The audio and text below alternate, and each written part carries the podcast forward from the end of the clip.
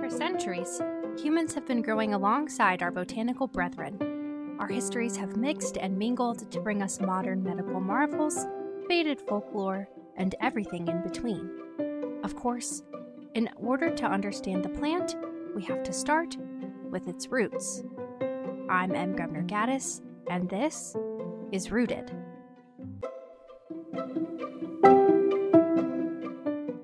Hello, and welcome back to yet another episode of Rooted. This week we're diving into the red-headed stepchild of the pea family, an oily evergreen with a tropical smell. It's gorse, of course. Full credit for this episode existing goes to Ken Volante from Something Rather Than Nothing, who sent me this picture from his hike and really kick-started my deep dive. You can see that picture on our Instagram at rooted.pod and you'll hear more from Ken on this month's bonus episode that comes out on Friday if you're listening to this when it comes out. Now that you know what inspired the episode, let's dive into some basic facts about this wild weed. Gorse, or Ulex europaeus, is an evergreen member of the pea family that can be found growing all over the coastal United States. Native to Western Europe and Northwestern Africa, this notorious weed has spread far and wide and is quite difficult to remove. It really isn't picky and can tolerate pretty much all soil, but is most commonly found in areas with poor soil that can be drier and more prone to fire. It grows in dense patches and secretes an acidic oil into the soil, preventing any other plants from growing near the stuff, and choking out any brave enough to try. As if that wasn't rough enough, this plant also has some pretty intense spikes that are coated with that same oil, making your skin sting anytime it stabs you. As you may have gathered, people's relationship with this plant is a little bit complicated, but they do have some benefits.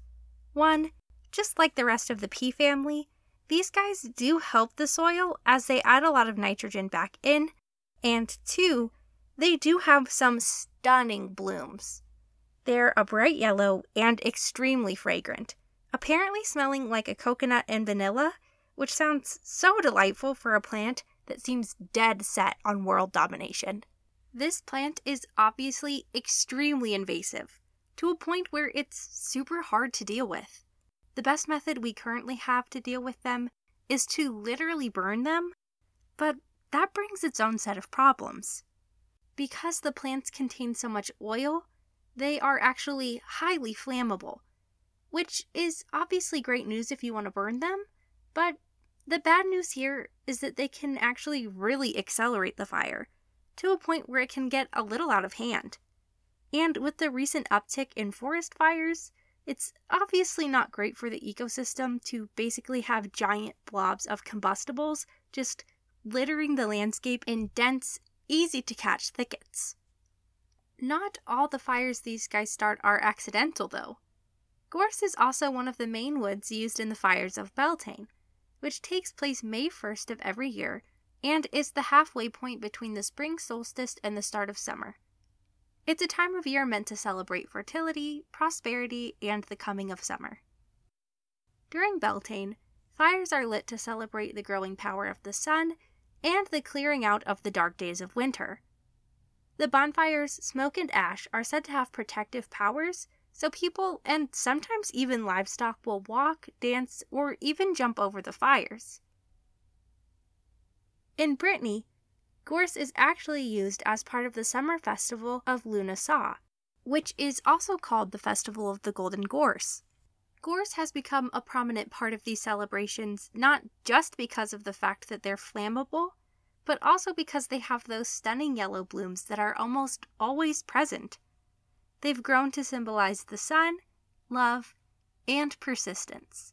Gorse is also the symbol of the Celtic god Lugh, the god of sun and summer because of its sunny flowers and vigorous growth.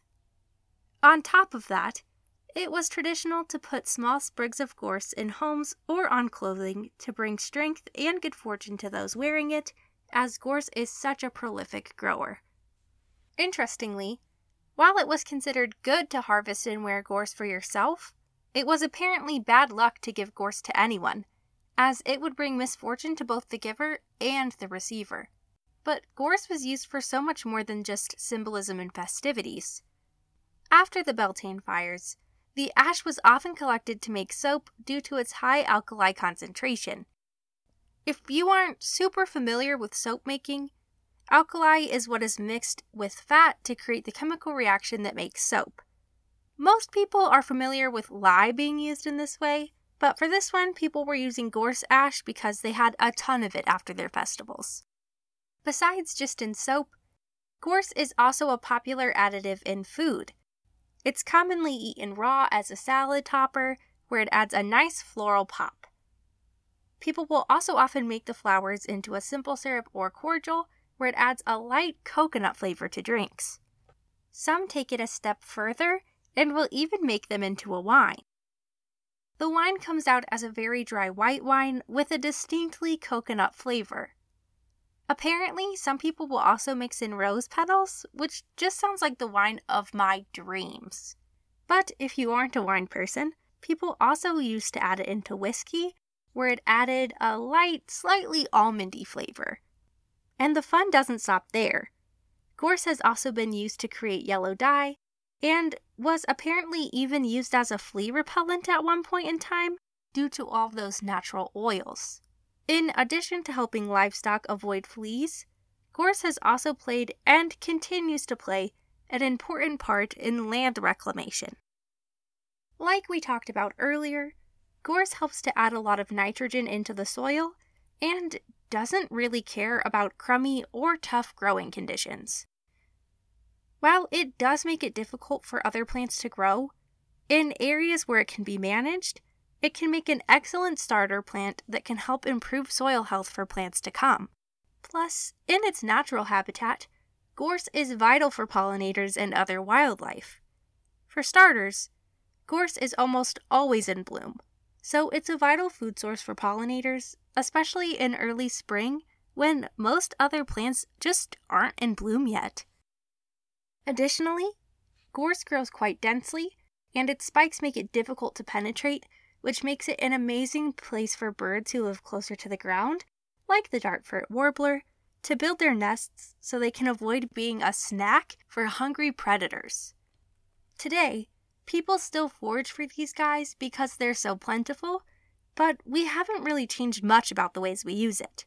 Now, we most often look at it as a frustrating weed, but I think it's super important to remember the role that this has played in society and the ways it's still being used in some religions and traditions, and by the critters in our communities. If you live in an area where gorse is common, I hope you harvest some of these delightful blooms and take lots of deep breaths while you remember how big of a deal this guy used to be.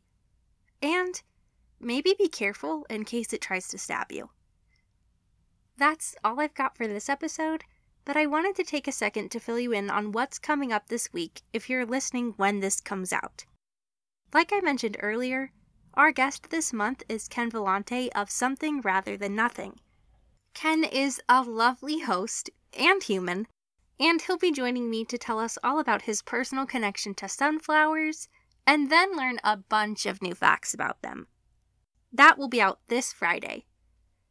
I also had the pleasure of being on Ken's show so be sure to check that out too if you want to learn a little bit more about how this show came to be and about our shared love of Swamp Thing.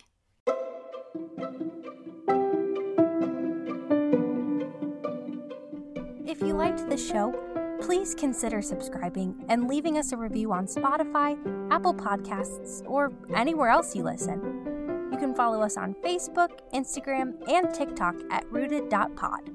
We're on YouTube at rooted.podcast and check out our website, rootedpod.com, for transcripts, updates, and so much more. Thanks for being here. And until next time, be kind to yourselves, be kind to the earth, and just like a plant, drink your water.